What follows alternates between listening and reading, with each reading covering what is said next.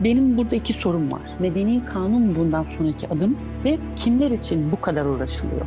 Neden? Israrla, ısrarla. Bakın 4 senedir sadece 103 konuşuluyor Türk Ceza Yasası'nda. Bu çok problemli bir şey. Çocuklar doğduğu anda çeyiz hesabı açılıyor. Yani eğitim hesabı değil. Doğduğunuz anda siz evliliğe koşullandırılıyorsunuz devlet eliyle. Haber podcastle buluştu. Kısa Dalga yayında. Kısa Dalga Net ve podcast platformlarından dinleyebilirsiniz. Podcast dizimizin üçüncü ve son bölümünde kadın hukukçular ve siyasetçilerle birlikteyiz. İlk iki bölümde muhafazakar kadınların cinsel istismar yasasına yaklaşımını, erken evlenen kadınların hikayelerini ve kadın örgütleri temsilcilerinin yasanın sonuçlarına dair görüşlerini dinlemiştik. Peki, siyasi partiler bu yasaya ne diyor? Muhalefete göre hükümet bu yasa teklifiyle nasıl bir toplum murad ediyor? 2005 öncesine geri mi dönüyoruz? Tecavüz ettiği kız çocuğuyla evlenen adam cezasız mı kalacak? Kadın hareketinin partiler bizi yalnız bırakıyor eleştirilerinde haklılık payı var mı? Neden daha yüksek sesle karşı çıkılmıyor? Ben Kısa Dalga'dan Müjgan Halis. Daha önceki bölümlerde de anlattığımız gibi bu yasa teklifinin bir belleği var.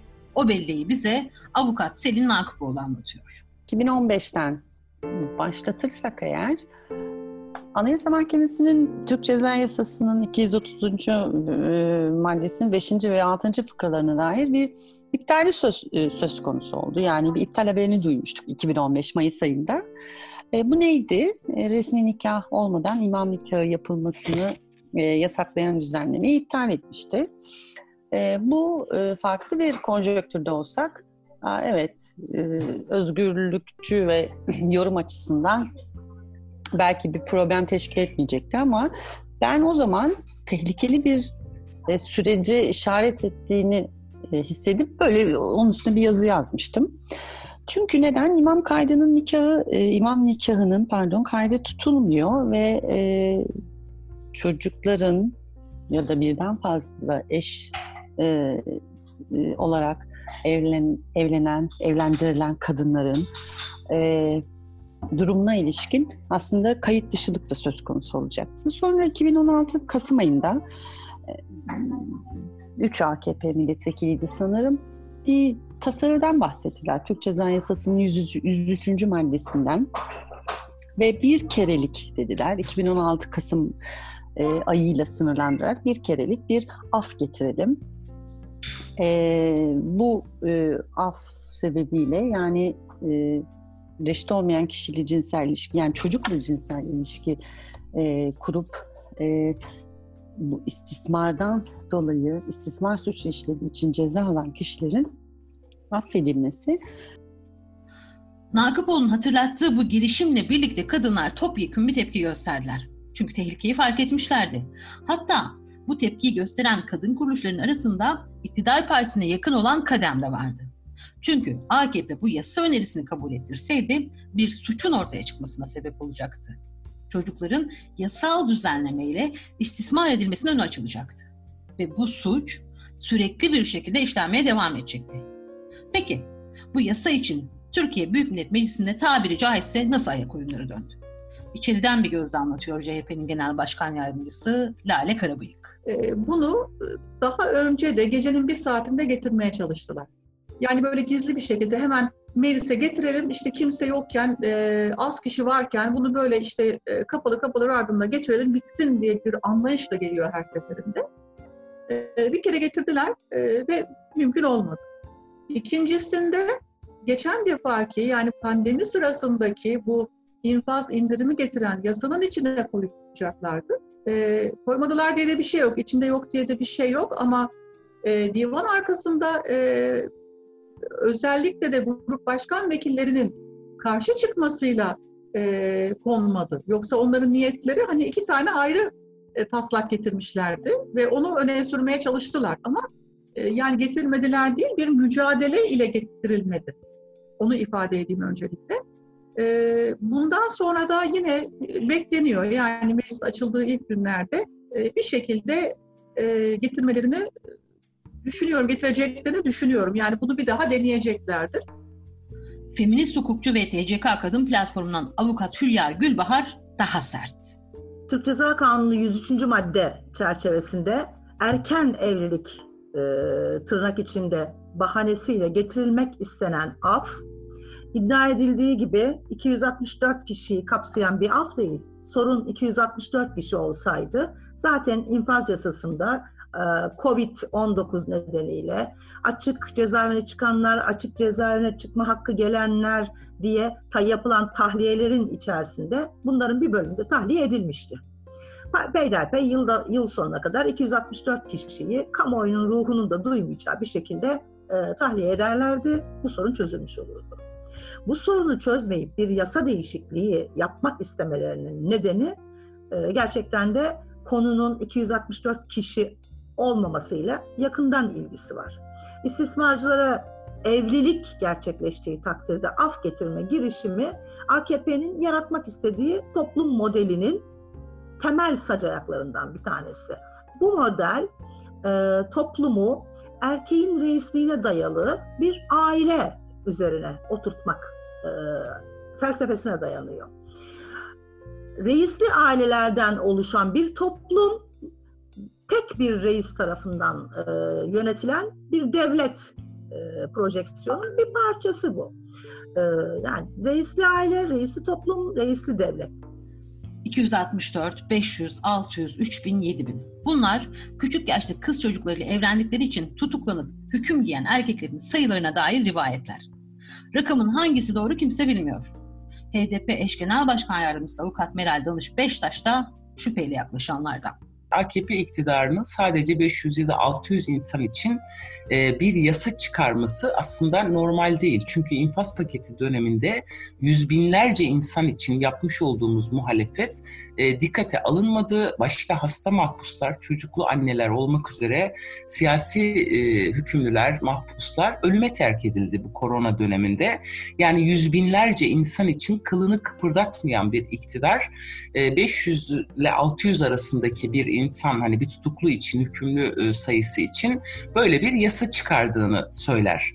E, ben bunun gerçeği yansıtmadığını, e, bunun bir örtü olduğu görüşündeyim. Yani AKP iktidarının e, buradan muradı e, aslında kadın bakış açısıyla birlikte düşünülmesi gereken bir mesele. E, yani e, katiyen e, kadın ve erkeğin eşit görülmediği, kadınların e, erken yaşta e, evliliğine bile onay veren e, bir e, iktidar aklı var ortada. Türkiye'de 18 yaşındaki herkes kimseye danışmadan evlenebilir.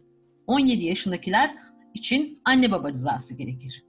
16 yaşındakiler ise ancak aile mahkemesi kararıyla evlenebilirler. Yani medeni kanuna göre evlilik yaş sınırı 16.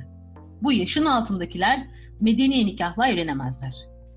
Gelecek Partisi Kurucular Kurulu'ndan avukat Seren Yıldız Öztürk ayrıca bu yaş sınırının ceza kanununda da tanımlandığını hatırlatıyor. Ceza kanunumuza bakalım. Ceza kanunumuza göre 15 yaşını doldurmamış olan çocuklara mutlak olarak cinsel yasak vardır. Yani 15 yaşını doldurmamış olan çocuklardan kastımız şunlar. 14 yaşındaki, 13 yaşındaki, 12 yaşındaki çocuklar. Daha alt grubu söylemiyorum bile zaten. Peki ceza kanunu ne zaman yürürlüğe girdi? 2005 yılında yürürlüğe girdi. Yani 15 senedir bu kanun yürürlükte. Dikkat ederseniz kanun 15 yaşa cinsel ilişkiyi yasaklamıyor. 15'in altına yasaklıyor. 14, 13, 12. Yani ortaokul çağındaki çocuklara yasaklıyor. Peki 15 yaşındaki bir çocuk cinsel ilişkiye girerse ve bu ilişkiden de bir bebeği olursa kanun bunu nasıl karşılıyor? Kanun diyor ki bu durumda eğer çocuk 15 yaşındaysa ben şuna bakarım diyor. Eğer bu çocuk bu ilişkiye cebir, tehdit veya iradesini sakatlayan bir nedenle girmediyse, kendi rızasıyla bu ilişkiye dahil olduysa o zaman ben onun rızasını geçerli sayarım. Yani buna ne diyoruz? Cinsel rıza yaşı diyoruz. Herkesin anlayamadığı, daha doğrusu anlamlandıramadığı bir soru da şu. Çocuklar neden bu kadar kolay harcanıyor?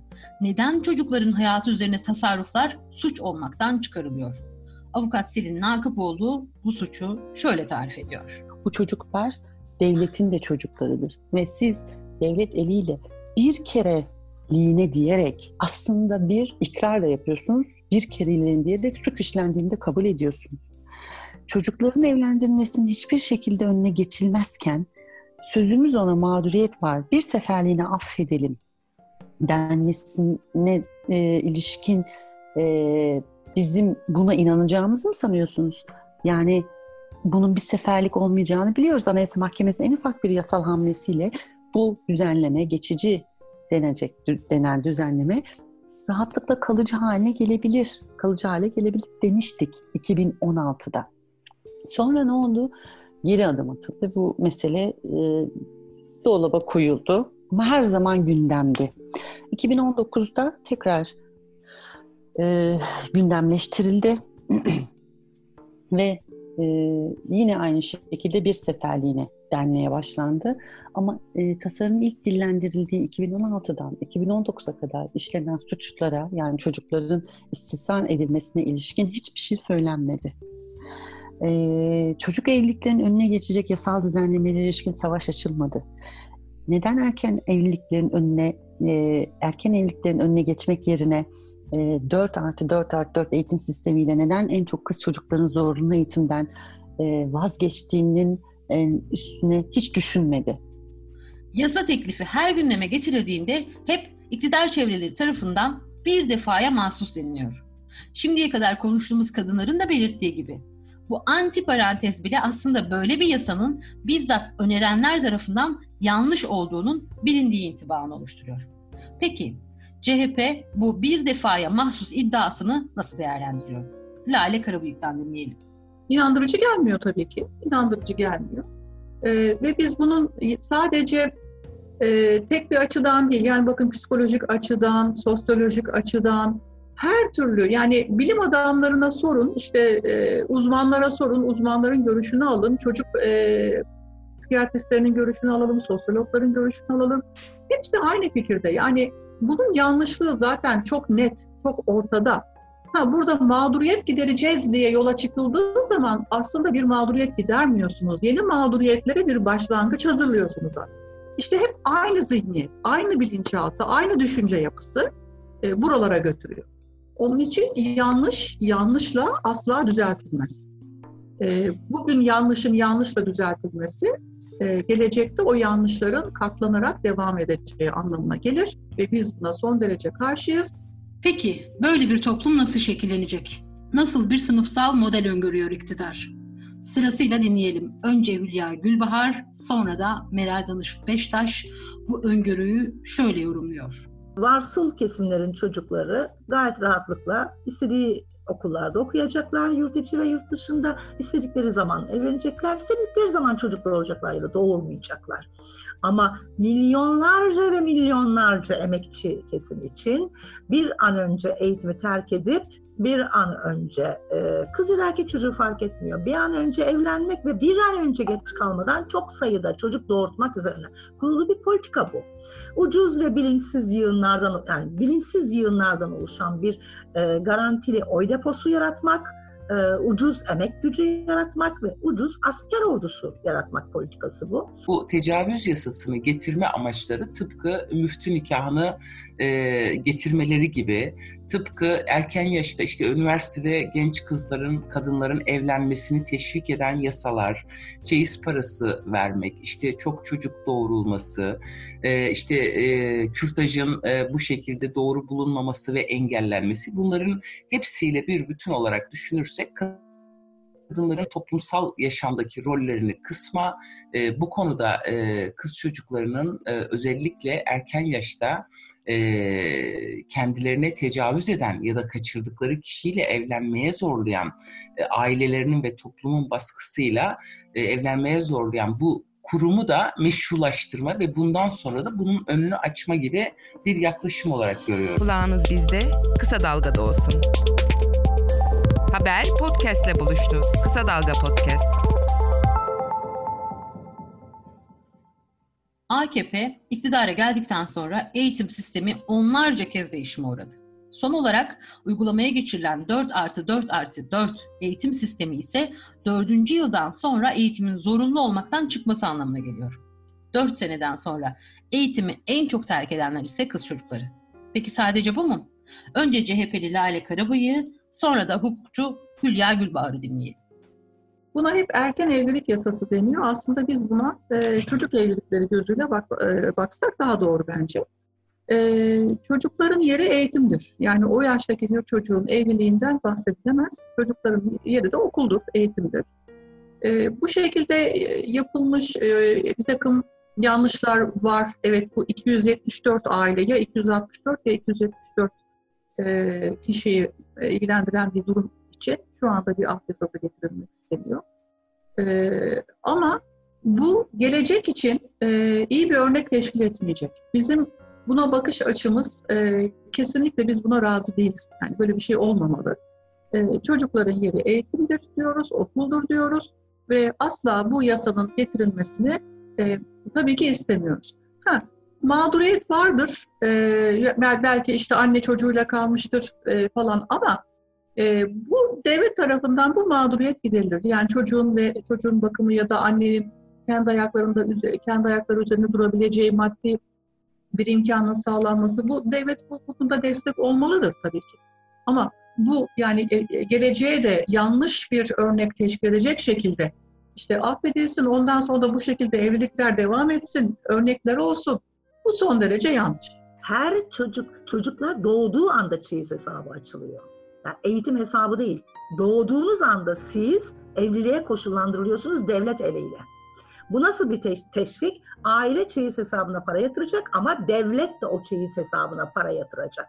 Yoksul aileler için düşünürseniz meseleyi e, yani e, beş çocuklu yoksul bir aile eğer çocuklarına e, yemek yapacak parası yoksa bu ailenin çocuklardan birini gözden çıkartıp çeyiz hesabını geri çekmek isteyebilir. Tabii ki kız çocuğunu harcayacak bu, bu takdirde.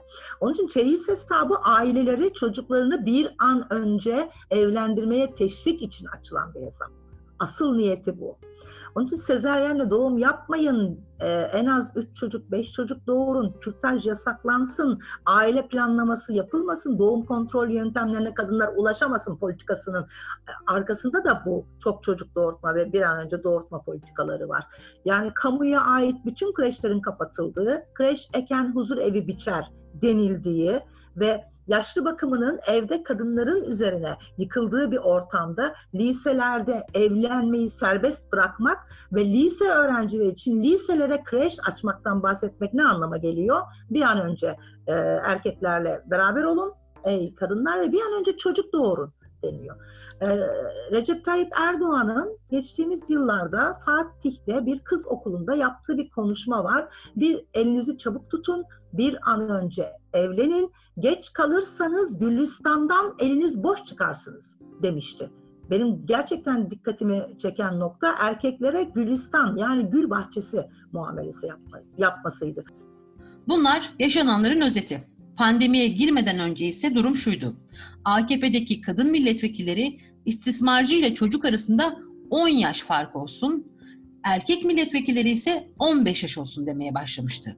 Yani AKP'nin kadın milletvekillerine göre 14 ila 24 yaşı, erkek milletvekilleri ise 14 ila 29 yaşı akran olarak gördüklerini söylemeye başlamışlardı. Selin Nakipoğlu anlatıyor. Bu düzenlemeyi telaffuz etmekle aslında bu düzenlemeyi telaffuz edenler başta anayasa, çocuk koruma kanunları ve tüm uluslararası sözleşmeleri, Birleşmiş Milletler'de taraf olduğumuz sözleşmeleri, çocukların cinsel istismarına karşı e, korunmasına yönelik Avrupa Konseyi sözleşmeleri. Biz bunların tarafıyız. İstanbul Sözleşmesi'ne hani hiç görülmeyen, adeta hayalet sözleşme gibi düzenlenen bu sözleşmeyi ihlal edecek düzenlemeden bahsediyorlar. Ee, biz 6 Ocak'ta da buna ilişkin bir açıklama yaptık. 2020'de e, içinde bulunduğumuz yılda. Ya bakın hala 2020'de biz bunu konuşuyoruz. Biz bunu konuşmak zorunda kalıyoruz. Bu yasa henüz çıkmış değil ama yıllardır konuşuluyor. Bunun yürüyen davalara etkisi var mı? Hülya Gülbahar şunları anlatıyor. Af çıkartılsa da çıkartılmasa da ihtimalinin sürekli ülke gündeminde tutulması o af çıkmış gibi şu anda yürümekte olan çocuk istismarı davalarının hepsinin beraatle sonuçlanmasına neden oluyor.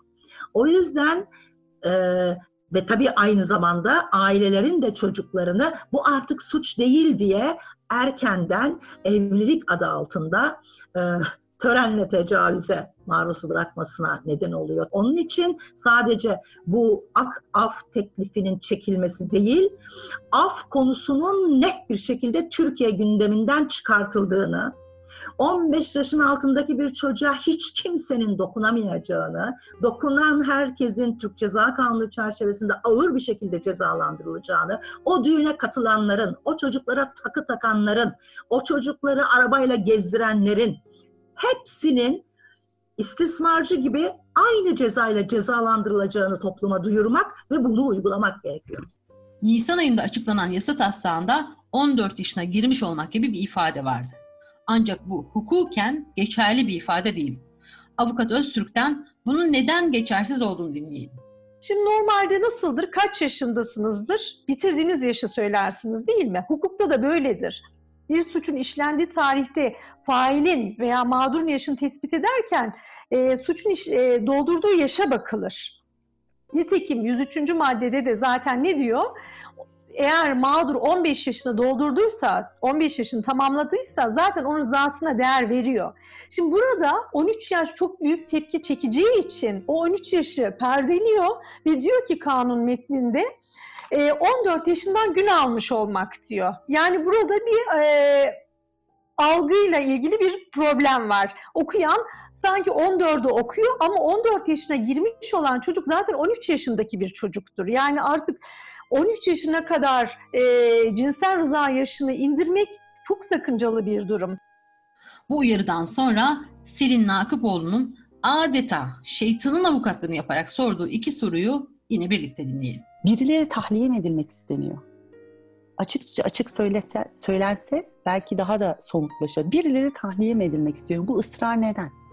Nakıpoğlu'nun bu sorusunun nedeni tıpkı infaz yasasında olduğu gibi çocuklara yönelik cinsel istismar yasasının da Alaaddin çakıcılarının olup olmadığı. Yıllardır istismar davalarını takip eden bir hukukçu olarak artık bundan açık olarak şüphe ettiğini söylemekten çekinmiyor. Benim burada iki sorum var bu konuyla ilişkin. Neyin tahayyülüne e, peşindesiniz? Medeni kanun bundan sonraki adım? E, ve kimler için bu kadar uğraşılıyor? Neden? Israrla, ısrarla. Bakın 4 sene, 4 senedir sadece 103 konuşuluyor Türk Ceza Yasası'nda. Bu çok problemli bir şey. Bu yasanın önemli riskleri de var. En önemli ayağı da Anayasa Mahkemesi'nin eşitlik ilkesine aykırı bulma ihtimali. Eğer böyle bir aykırılık bulunursa yasa neye dönüşecek? Sonuçları ne olacak? Hülya Gülbahar'ın yorumu şöyle. Ama bizim sorumuz şu.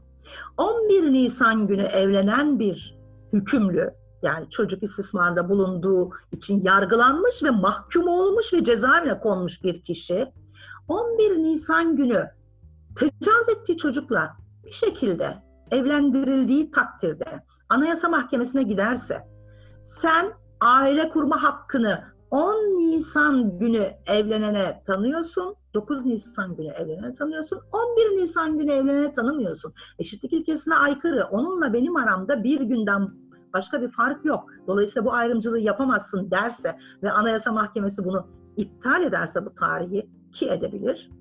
Dolayısıyla çocuk istismarından ceza alıp hüküm giyip cezaevine koyan herkesin çocukla evlendiği anda salı verilmesinin koşulları açılmış olacak. Yasa teklifi 15 yaş farkı içeriyor. Yani sanık mağdurdan en fazla 15 yaş büyük olmak durumunda. Peki 16 yaş fark olan bir sanık buna itiraz ederse ne olur? Dinleyelim.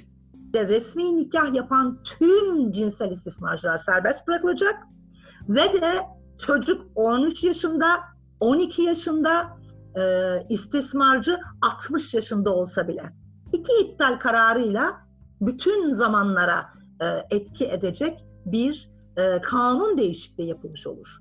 CHP Genel Başkan Yardımcısı ve Bursa Milletvekili Lale Karabıyık ise şer'i hukuk yani ikili hukukun zemininin hazırlandığını düşünenlerden.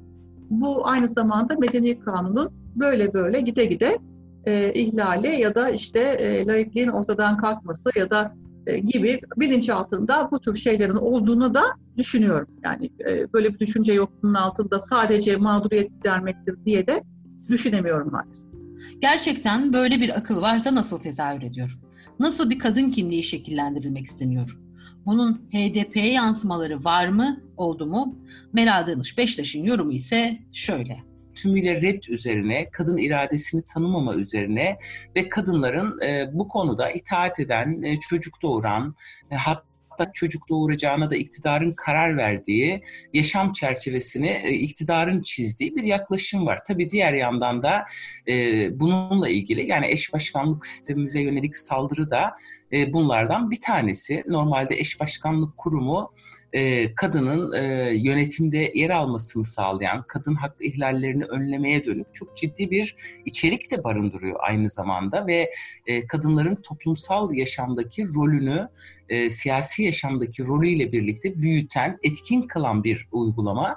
Kadının rolünü etkin kılan bir uygulama olmasına rağmen şu anda HDP'nin sadece 11 belediyesine kayyım atanmamış durumda. Bunun en önemli gerekçelerinden biri olarak da eş başkanlık modelinin kamusal zarara yol açmış olması gösteriliyor. Meral Danış Beştaş buna ilişkin şunları söylüyor. Tam tersine kamu yararına bir e, durumdur. Yani toplumun yarısının e, işte sorunlarını, taleplerini, e, ifade eden, bu konuda hizmet üreten, kadın merkezlerini açan, e, kadın merkezlerinde şiddete ilişkin danışmanlık hizmeti veren ve daha bir dolu istihdam e, yaratmaya çalışan bir belediyeciliğe bile el atan bir iktidar var. Gelecek Partili Seren Yıldız Öztürk sürekli olarak çok riskli olarak nitelediği bu düzenleme bizi geriye mi götürecek sorusuna tereddütsüz evet diyor. Ve bu yüzden AKP'nin bu teklifi bir daha meclise getirmeye cesaret edemeyeceğine inanıyor. Hatırlayalım 2005 yılından önceki eski Türk Ceza Kanunu'nun yürürlükte olduğu dönemdeydi.